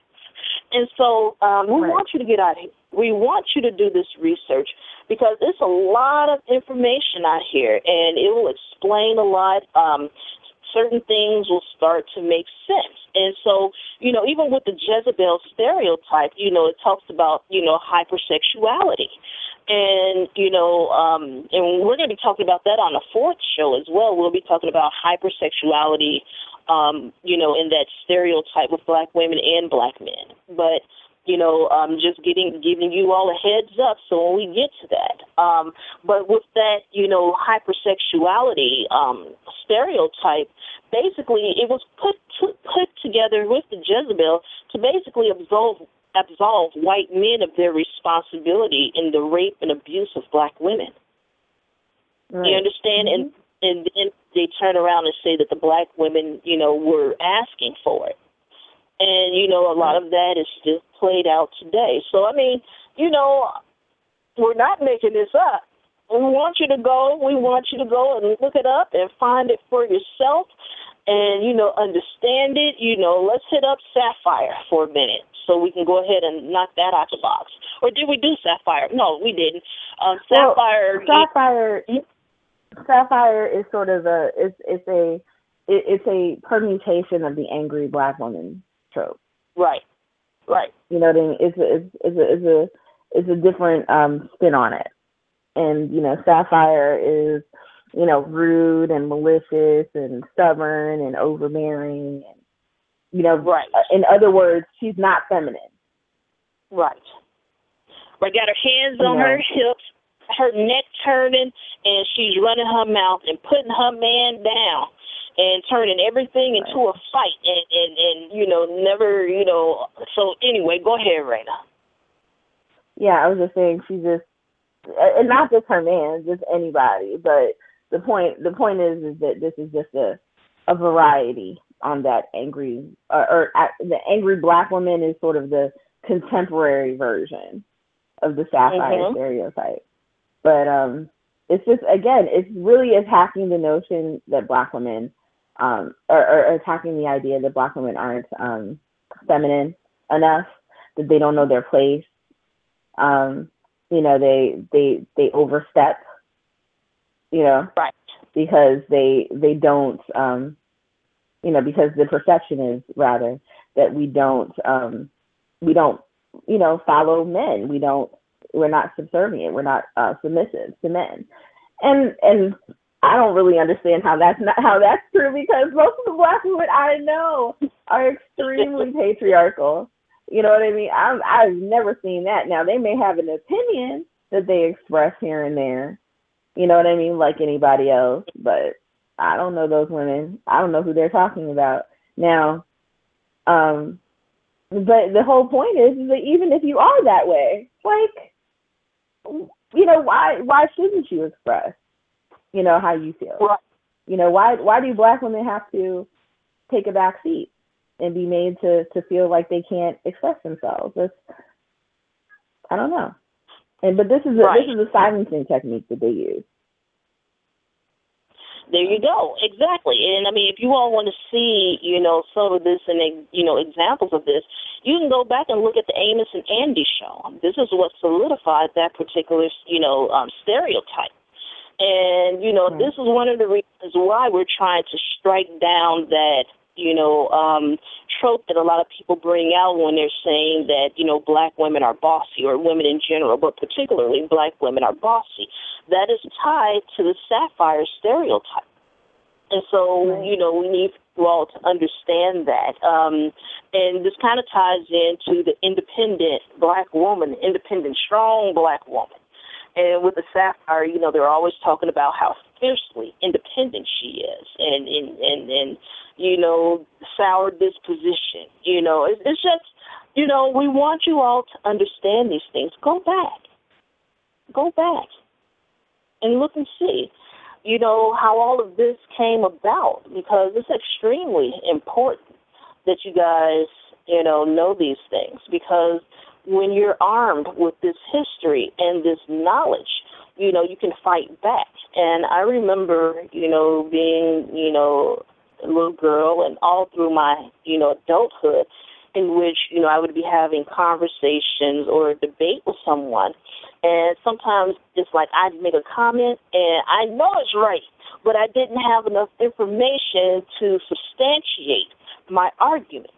And it would just piss me off, you know. And so this is one of the reasons why I just started soaking up a lot of this information like a sponge, because you know there are times when you know that something that someone says or their actions or you know the accusations or whatever are wrong, but you know you need to have the information, the history, the context, the evidence, you know, to prove it wrong within a verbal dialogue. You know, we're not talking legally, we're talking, you know, just an everyday conversation. And so um, this history is powerful.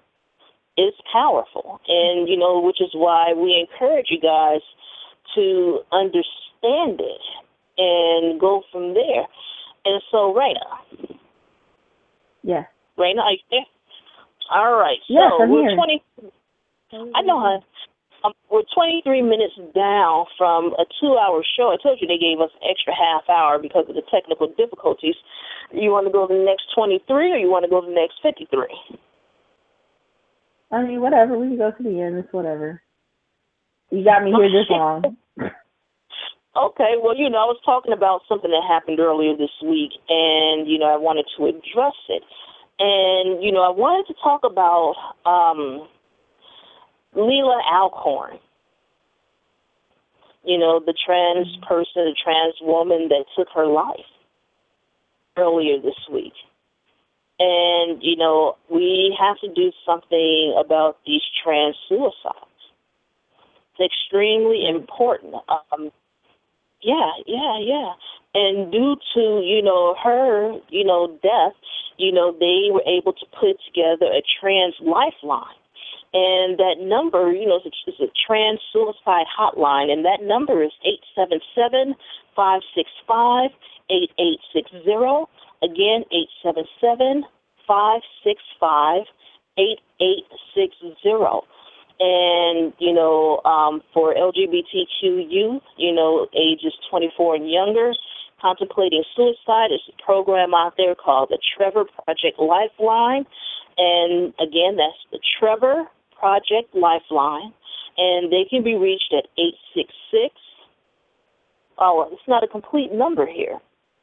So if you call the other number, 877-565-8860, they can give you the information for that because I believe they're helping some of these young people um, who are contemplating suicide that are homeless, helping them to transition to find safe spaces, you know, because I know here in Chicago we have a lot of LGBTQ youth that are kicked out of their homes once their parents find out that, you know, they're in the life, if you will.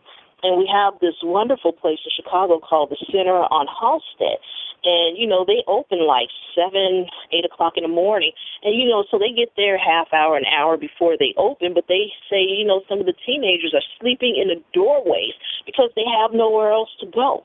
And they come and they stay there. And if you all ever get a chance to get to Chicago and, and view the facilities, it's an absolutely magnificent building.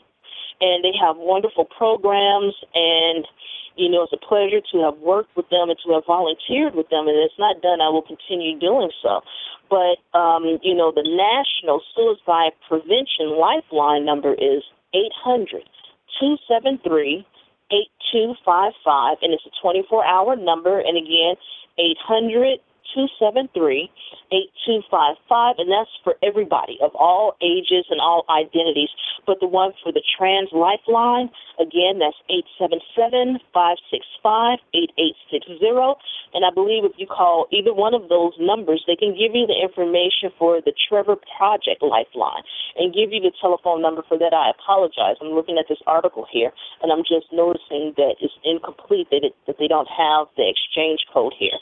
So, again, you know, that's why, you know, earlier when we were talking about um, this show, for, you know, episode two, we will be talking about, you know, queer people of color. You know, we'll be talking about trans people, uh, or trans women in particular, and what's been happening, you know, across this country in regards to trans people because um, it was one incident in New York in which um, a man was attempting to have a conversation with a woman. And when his friends told him that that was a trans woman, he got angry and, you know, it, it began a little tussle, a fight, what have you. And basically, she hit her head on the ground and she died. You know, and mm-hmm. and the the man was, was he charged? I don't remember if he was charged or not. You know, um, I, I don't remember either. Up. Yeah, yeah, I apologize for not having that information in front of me, but again, you know, we've read the stories about, you know, trans women being burned to death, being killed all across this country. And we need to recognize and understand what's happening. Um, and that's why I'm glad and very happy we have people like Laverne Cox and others out here that are speaking to you know, the identity and to the agency of trans women. You know, black trans women matter too. We need for you all to understand that as well. And it's time to put the homophobia behind. And again, I'm not saying, you know, not all trans people are, you know, gay. That's not true. Not all trans, so, I mean, I just want to make sure there's a difference between transsexual and transgender. So we're encouraging you to educate yourself on these things. And so we just want to make sure not all transgendered people are, you know, um, gay. Some are hetero. I mean, so um, look it up. You know, look up, you know, some of this information.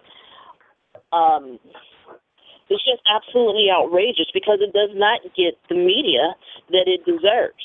You know, and that's why when you know we talk about that every 28 hours um, narrative you know, that includes trans women, women, and girls. And so it's important that we not lose sight of that. And so, again, you know, um, this is the first uh, four shows. Next Sunday, you know, will be part two of the four part series. And we'll be speaking extensively about Ella Baker, um, Fannie Lou Hamer, and the Black Lives Matter um, creators, the founders. And again, that's Alicia Garza, Patrisse Cullors, and Opal Tometi. And, you know, we'll be talking extensively about how women are factored and written out of history and how many of these momentous occasions never would have happened if they weren't initiated and maintained to completion by black women. But you see mm-hmm. these black men, you see it now with Al Sharpton and Jesse Jackson and all of them, you know, you know, damn near getting whiplash trying to get to Ferguson and, you know, and telling the people, you know, go home and pray about it. But what I'm so proud of with these millennials is that they are not, you know, succumbing to these religious platitudes. They're like, no, you know, we're not going to do it, and and and we're not going home. We're not you know, praying about it, and this is our future. And, you know, again, with some of these, you know, so called civil rights leaders in our community, you know, they should have taken a lesson from Occupy Wall Street. When you see white people out here protesting because they feel as though they have no future, you know, in, in, in what was happening with the economic recession, the Great Recession as they called it, well, if it's a great recession for them, it's a depression for us because we are affected, you know, highly more impacted than they are. And that's mm. the reason why, since the beginning of this show, I kept saying that we were going to see another phase of the civil rights movement. I mean, it was it was it was as plain as day. And that is what is happening now. And this is why we encourage you guys to support Black Lives Matter. You can't get out there and protest and march, and not everyone can. I understand it. But if you can make a contribution, you know, contribute to help them, they have funds out there for um, attorneys and bail for some of the people that have been imprisoned behind this. There's a lot of things happening. Now they consider protesting as low level domestic terrorism. I've put that on my page. It's important for you to understand and to keep up with these things and to understand what's happening. I even put up um, the link or the Wikipedia page to a book called The Protest Psychosis. It just came in the mail for me this week, but it was talking about how schizophrenia was turned into a black mental health issue. How initially with schizophrenia, it was for, you know, eccentric whites or, you know, educated whites, if you will. And so, you know, these were your teachers, your professors, your poets, and people like that. And then when the DSM, um, you know, basically came out with the new edition, they added hostile and aggressive to schizophrenia. And what happened was they started diagnosing more black people, in particular black men, with schizophrenia because they were talking all of this nonsense about wanting civil rights and equality. And so we were, putting that out there so you all can understand it's the same tricks, it's the same BS. It's just with different names and a different set of people. But, you know, they play the game the same way. This is why we're telling you all to understand your history, understand what was going on. You have to look beyond the surface, beyond the aesthetics. You got to look deeper you know, and we bring a lot to you, but it's so much that we don't bring to you because there's not enough time to bring it all to you. You know, uh, you know, you all laugh when I say I have 300 links that I want to post. And Raina will tell you I probably do have 300 links that I want to post. You know, right. but I'm I'm saying I'm like they're not ready for this. They're not ready for mm-hmm. that. And and you know also you know, some people don't understand the way that I think, and some people don't want to grasp it. But, you know, if you look at the overall, you know, the broad picture, the big picture here, you should be able to kind of understand the direction that I'm going in with all of this. You know, I'm trying to lay this out before we get to that point so you'll understand when we get there how this happened in the past and how they put it together and how they're using the same tricks to trick us now.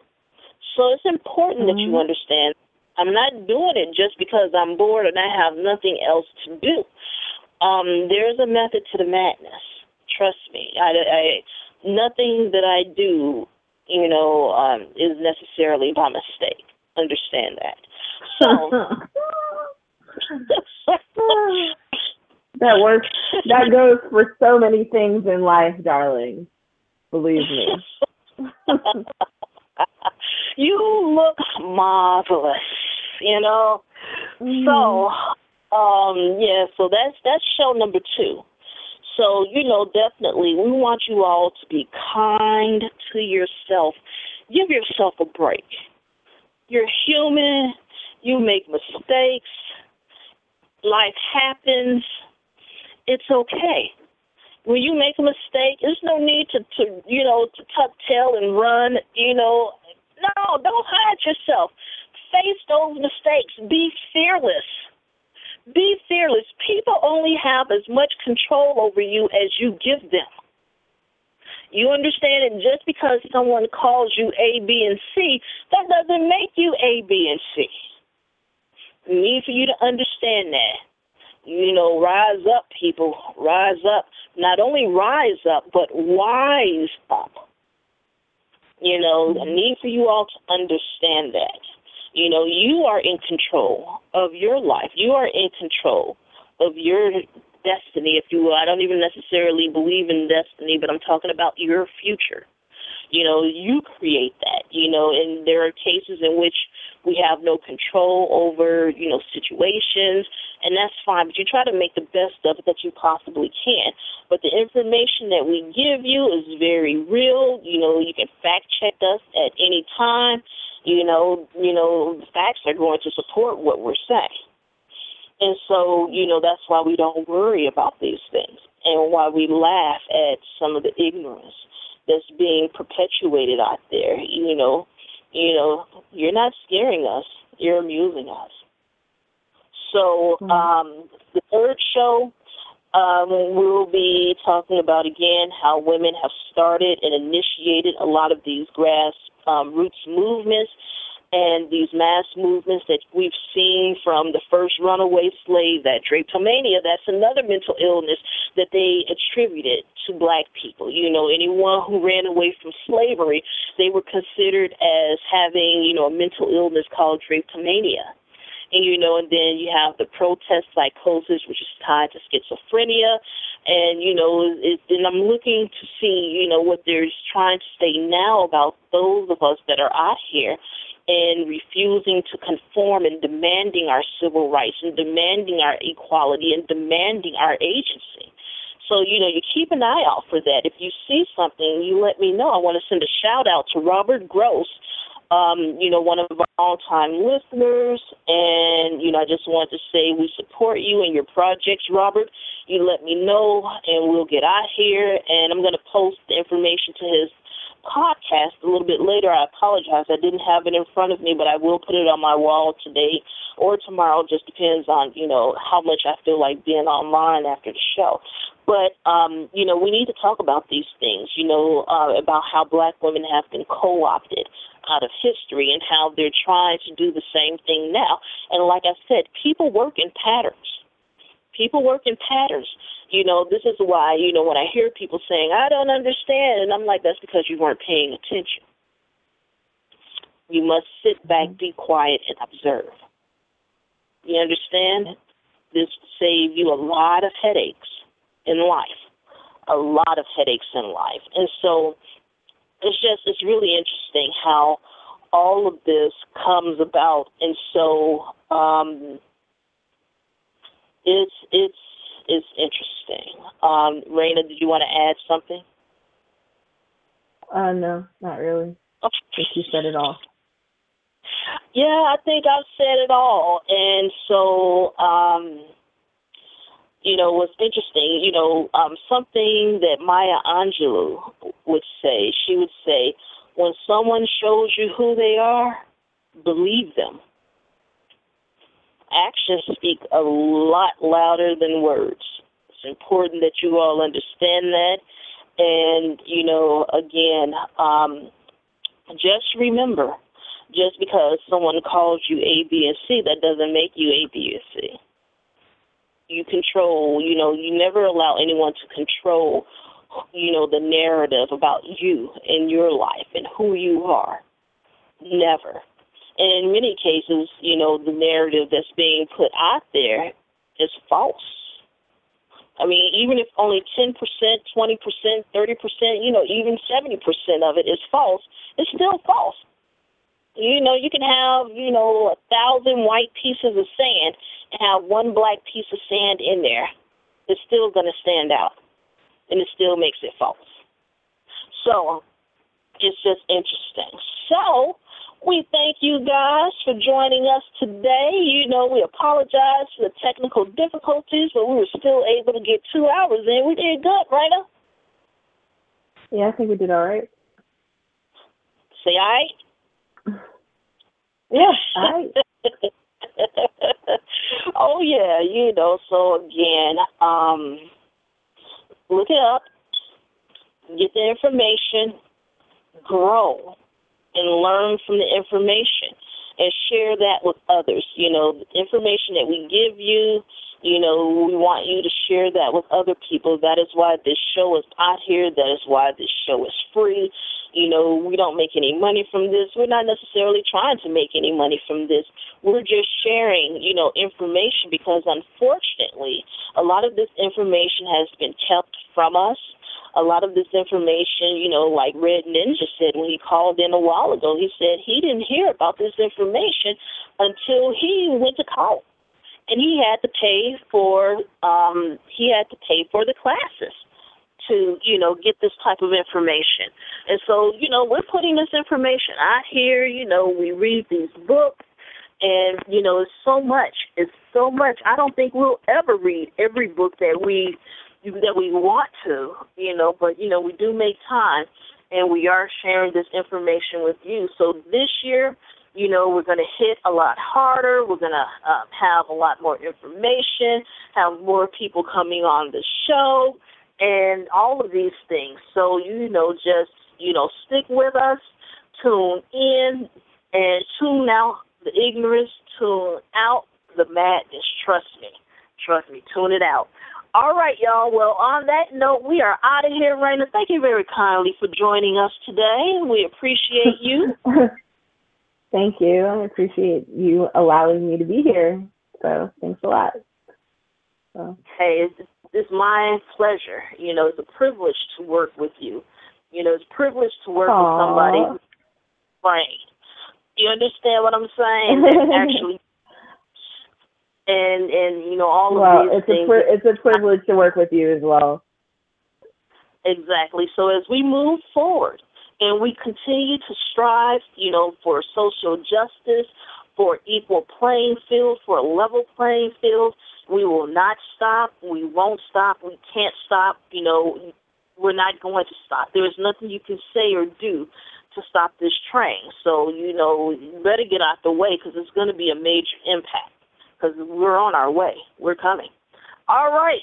You all take it easy. Enjoy the rest of your Sunday. Thanks for being patient with us. We love you so, so much. Take care, everybody. Happy New Year. Happy New Year. Bye bye.